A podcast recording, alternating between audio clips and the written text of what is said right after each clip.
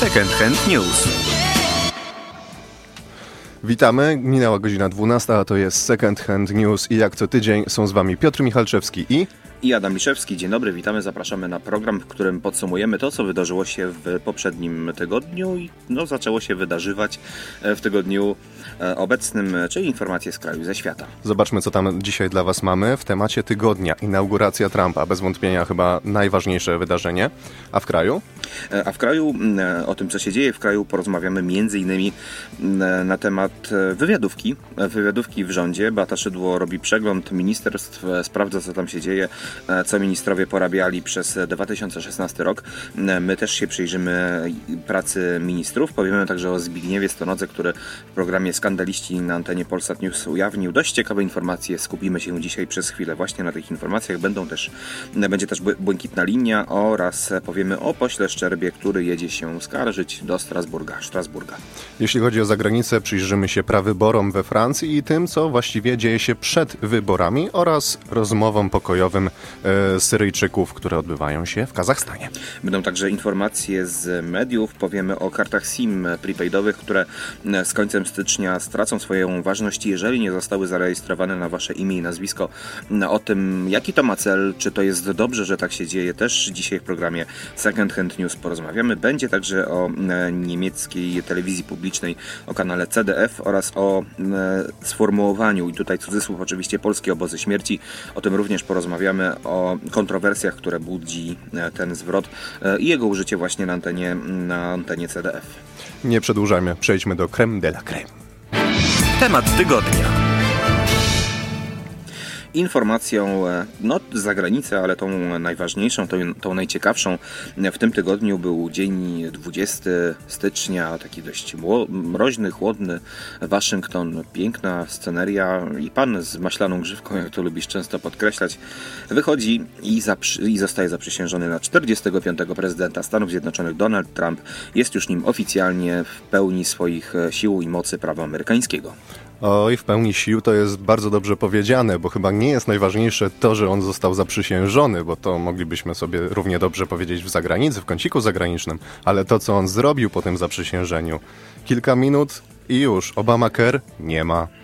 E, no nie ma. E, o tym, czy to jest słuszne, czy nie, to też w sumie powinniśmy kiedyś w programie Second Hand News porozmawiać, ponieważ e, amerykański system zdrowotny jest trochę inaczej skonstruowany, a polska, europejska mentalność też jest trochę inna. U nas opieka zdrowotna dla każdego jest czymś absolutnie oczywistym. W Stanach Zjednoczonych to nie jest aż takie oczywiste, no ale faktem jest, że już oczywiste nie jest. Wcześniej Obama próbował jakby wdrożyć ten europejski system do Stanów Zjednoczonych.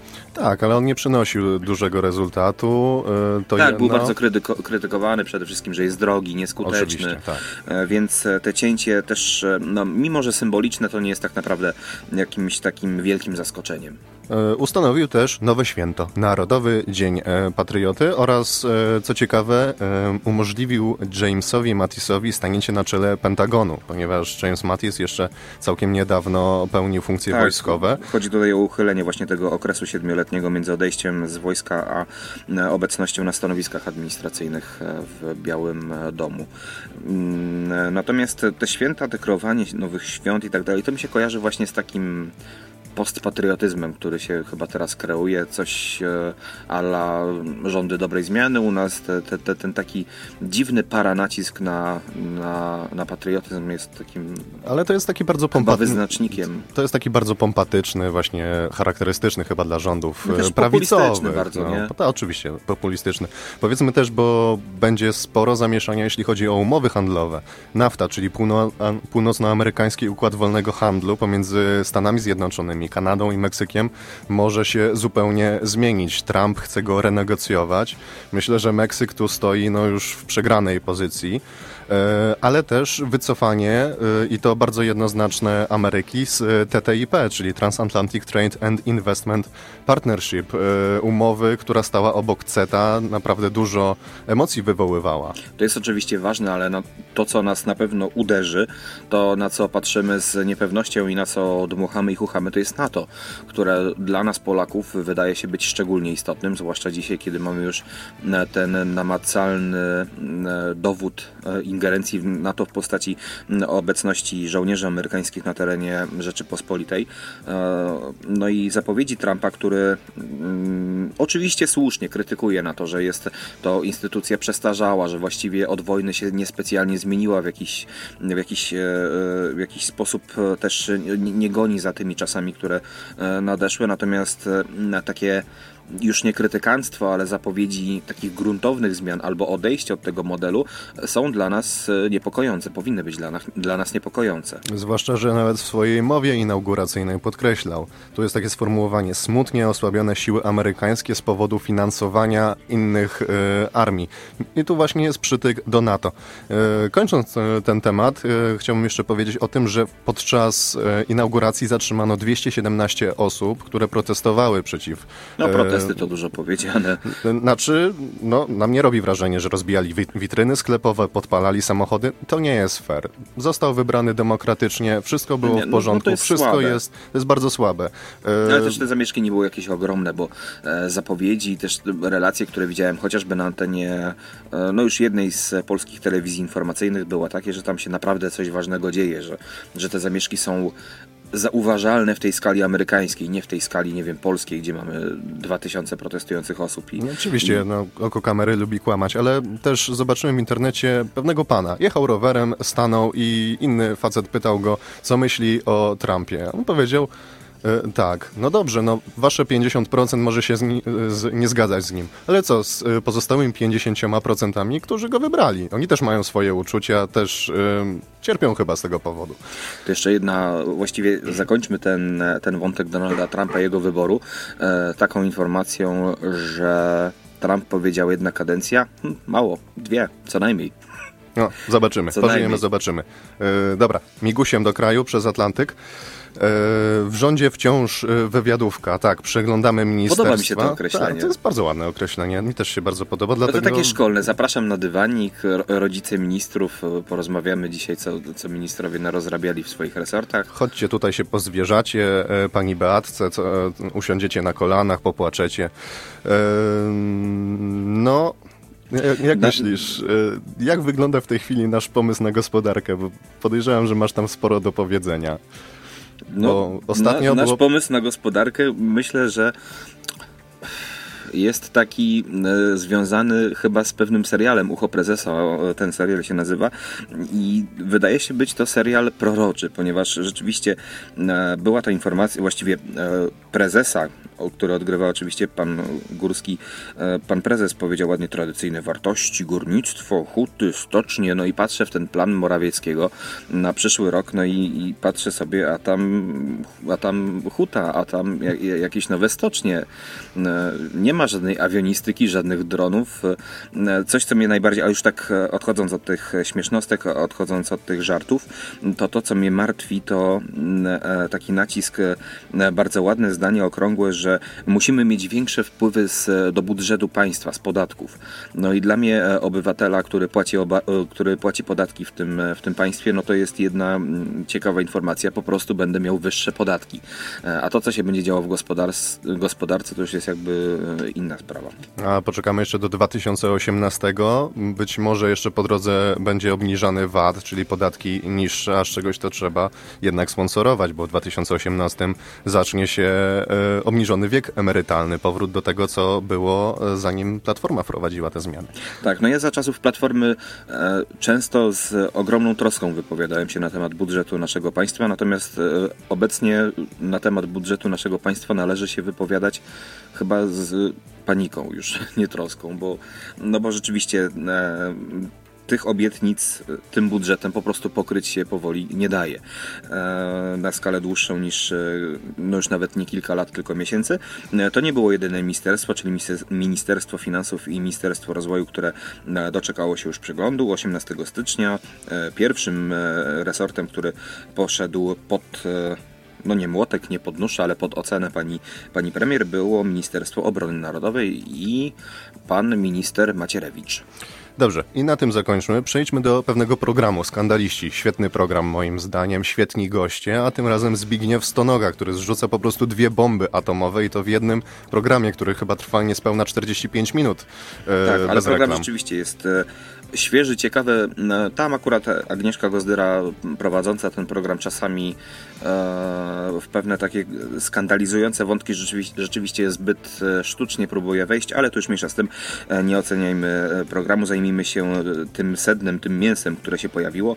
No i Zbigniew Stonoga oświadczył, że akta afery podsłuchowej, które on z kolei ujawnił, rzeczywiście to jest prawda, to od niego to wszystko wyciekło, od niego się zaczęło, no to podrzucił mu znany skądinąd Jacek Kurski, też prezes, natomiast prezes w mniejszej skali, bo tylko telewizji polskiej. No, tylko. Nie, niestety, niestety. E, no, na pewno to jest wstęp do całkiem dużej afery, jeśli dowody przynajmniej na to e, się za, e, znajdą. Za to dowody są na to, że E, Zbigniew Stonoga miał być ułaskawiony i to przez prezydenta w zamian za poparcie. Tak, to miał być deal. Coś, co w polityce oczywiście funkcjonuje, taka tajemnica Poliszynela. Ty mnie poprzesz, ja ci załatwię jakąś sprawę. Natomiast tak otwarcie nikt wcześniej o tym nie mówił. Zbigniew Stonoga powiedział wprost, e, ułaskawicie mnie, ja popieram Andrzeja Dudę. Mm, miał prawo coś takiego zgodzi, zrobić. No, no może nie prawo, ale natomiast e, no, propozycja wydawała się fair i słuszna. Natomiast chyba największym problemem jest to, aktualnie, że prezydent Andrzej Duda się z tego nie wywiązał. E, to raz, a dwa chyba sam Zbigniew Stonoga, jak mówi, cierpi, bo chciał się pozbyć e, cudownych dzieci polskiej demokracji, jak Radek Sikorski, jak to e, powiedział, a doprowadził do tego, że PiS rządzi tak, a nie inaczej. No tak, tak się szczyci. No ja bym nie powiedział, że Zbigniew Stonoga do tego doprowadził sam jeden, jedyny przez mury skakał i tak dalej. Ze Zbigniewem Stonogą mam taki problem z panem Zbigniewem, Zbigniewem że on mógłby, mógłby być takim polskim e, Edwardem Snowdenem, z czego się już wyśmiewaliśmy trochę wieczorem, natomiast e, gdyby nie ten e, właśnie żal, ta gorycz, ta chęć, chęć zemsty, o której on mówi już otwarcie, gdyby to nie przez niego nie przemawiało, a jakiś racjonalizm by przez niego mówił, to ja bym był skłonny nawet w to uwierzyć. Natomiast aktualnie przyglądam się tej postaci jako takiej no, grotesce, która się gdzieś tam w okolicach polskiej polityki dzieje.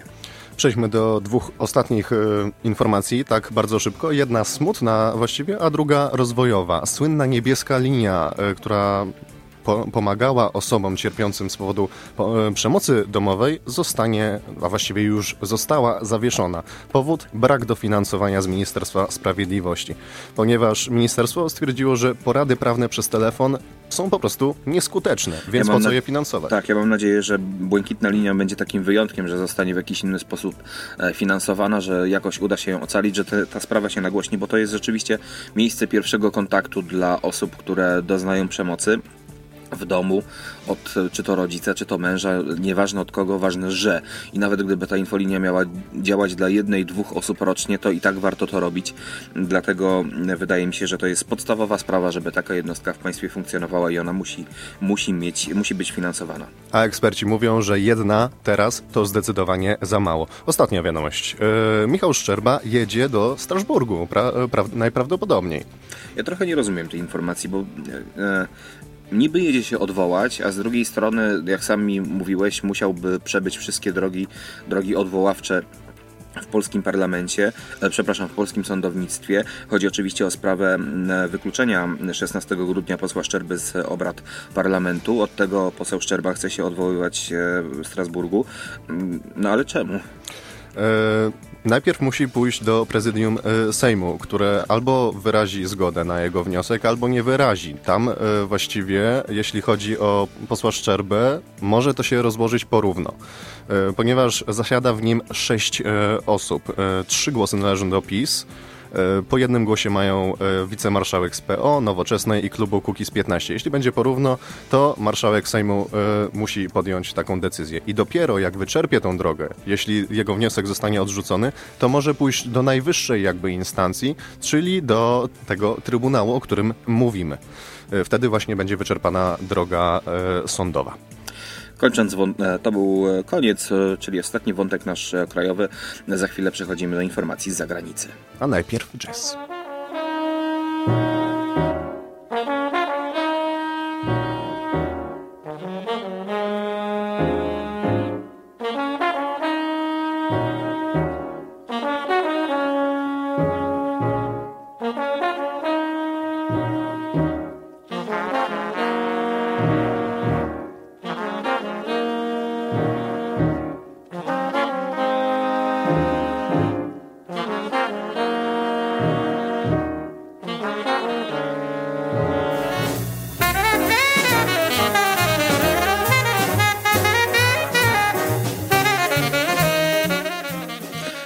John Coltrane na antenie Radiosfera w programie Second Hand News. Teraz przechodzimy płynnie do informacji z zagranicy.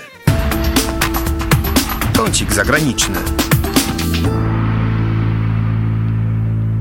I tak jak obiecaliśmy na początek Francja, ponieważ odbyły się tam ostatnio prawybory wśród e, socjalistów. I mamy przejście do drugiej tury. A do drugiej tury przechodzą były minister edukacji Benoit Hamon i były premier Manuel Valls.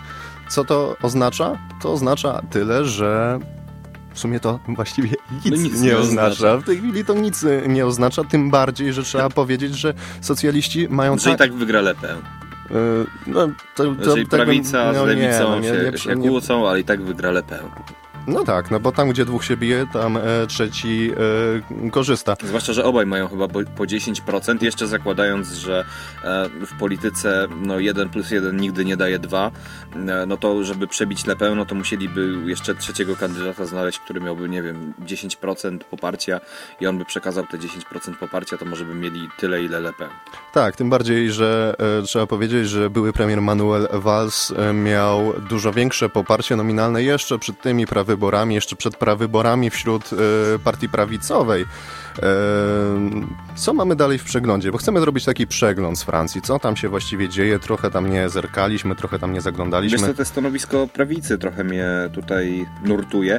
E, Francuskie podejście do Rosji zawsze było specyficzne. Miłość do Rosji, zamiłowanie do narodu rosyjskiego, zresztą ze wzajemnością, zawsze było specyficznym takim przymiotem Francji. Natomiast mm, takie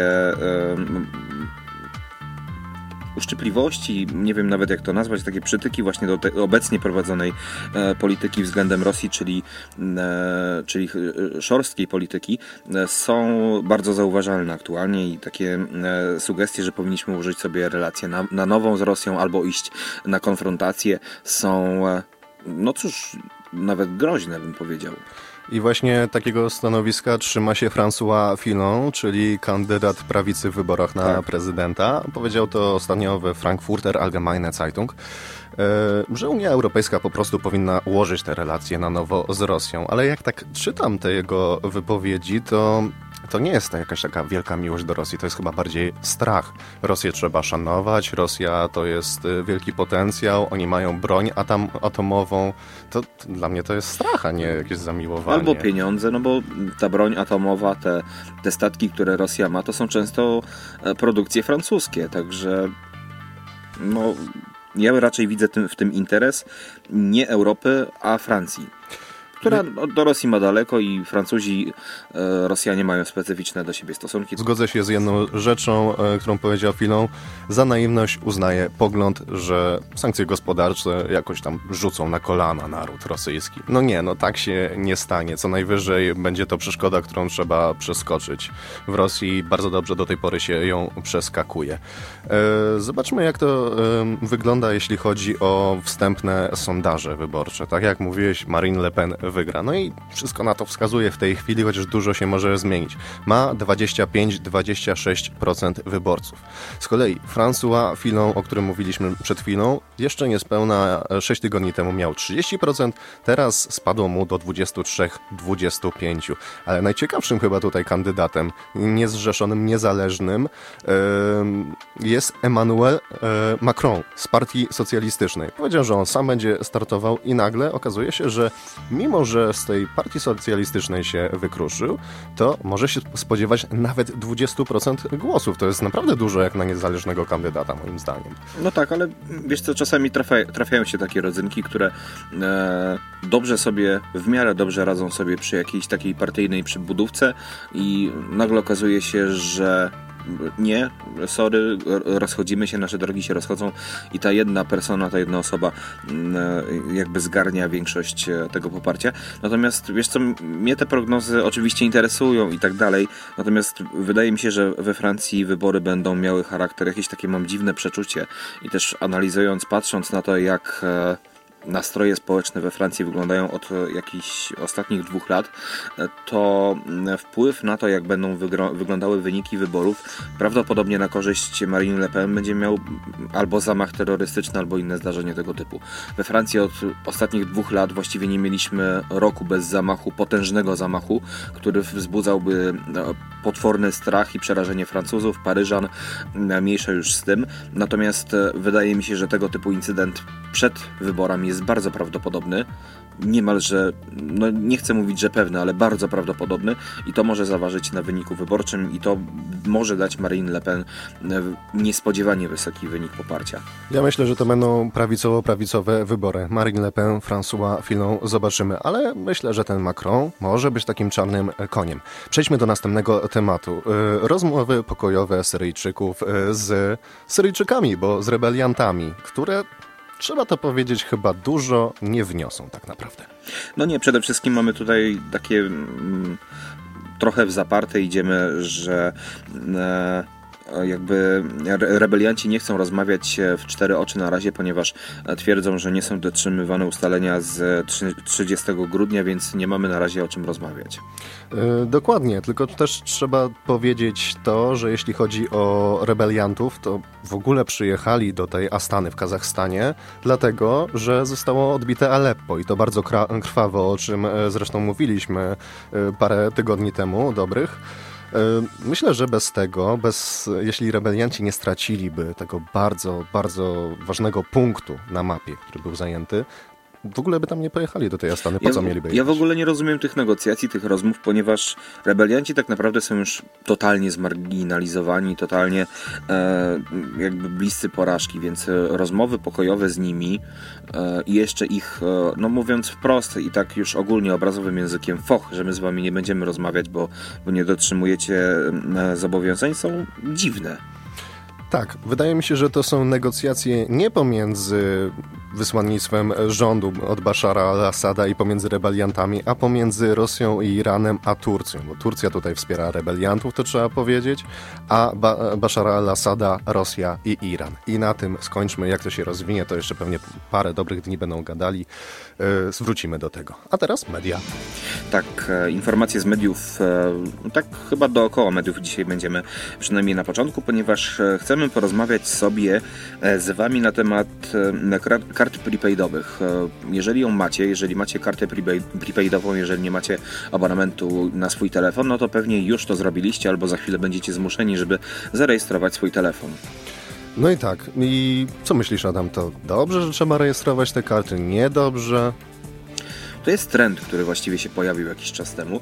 Wiele państw europejskich przygotowało właśnie takie przepisy i wdrożyło je w życie, zasłaniając się oczywiście ustawą anty antyterrorystyczną, która, która zawsze dobrze brzmi która zawsze jest jakimś usprawiedliwieniem. Natomiast mi się wydaje, że działania antyterrorystyczne w Polsce miały się świetnie jeszcze bez tych kart, bez obowiązku rejestracji.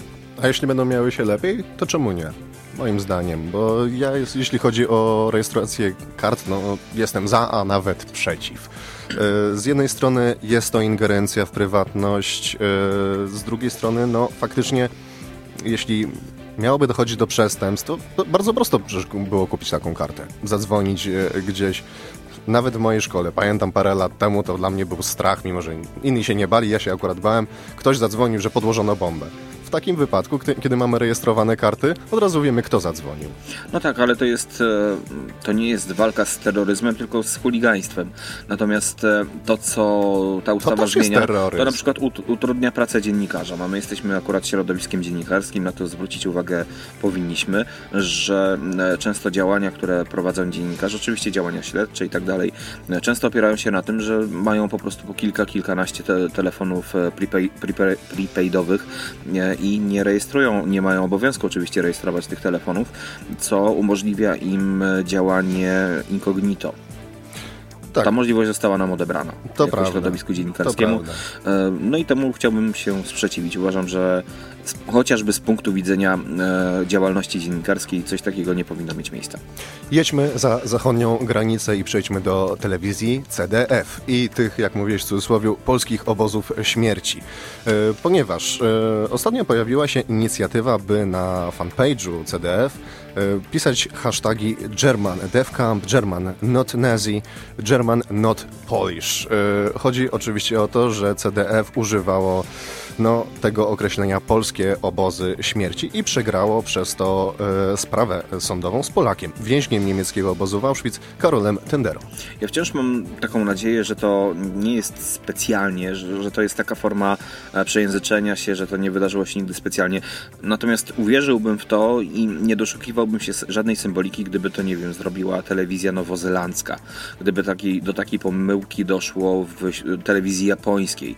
E, czy też nawet, nie wiem, telewizji czeskiej czy, czy szwedzkiej. Natomiast jeżeli takiego sformułowania używają Niemcy, w swojej telewizji publicznej, no to mnie osobiście to boli. Jest to coś, za co Niemcy po prostu nas szczerze powinni przeprosić, powiedzieć przepraszamy za to, co zrobiliśmy te kilkadziesiąt lat temu i za to, że wciąż e, jakby używamy tej narracji, która jest głęboko krzywdząca dla naszego narodu. Mm, jeszcze dodajmy do tego kontekst, że chodzi o pozew e, pana Karola Tendery, e, który był więźniem Auschwitz-Birkenau i jakby to jest podwójny kontekst, że urażono nie tylko polski naród, no bo to zrobiono e, tymi słowami, ale też urażono więźnia tego obozu, który przeżył horror na ziemi, będąc w tym obozie. Cała akcja zaczęła się od tego, że CDF y, źle opublikowała, no według, nie według warunków opublikowała przeprosiny dla pana Karola Tendery. I, I te hasztagi, to były wiadomości składające się tylko z tych e, hashtagów, o których mówiłem jeszcze tam parę minut temu. Y, CDF uznało to za spam. Będziemy to usuwać. No to jest takie mm, bardzo wątpliwe. Dobra, zostawmy już Niemców, zostawmy CDF i myślę, że od razu przechodzimy do dużo weselszego e, tematu, czyli do kompromitacji tygodnia. Wysoka Izbo. To, co się tu dzieje, to żałosne.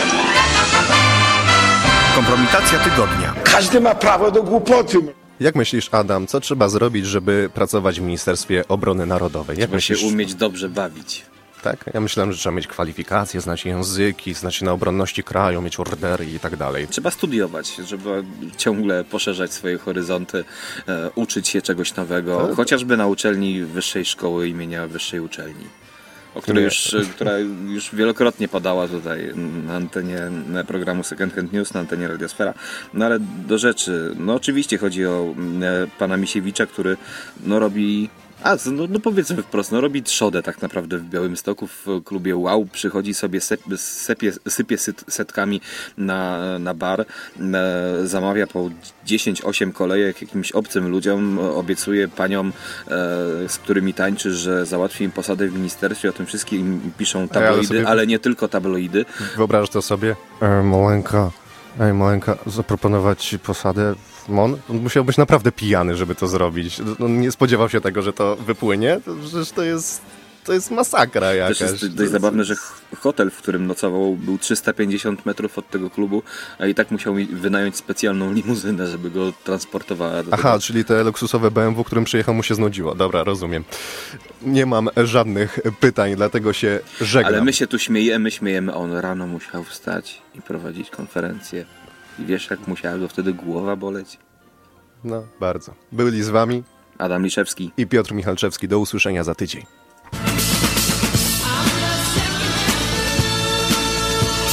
Second Hand News.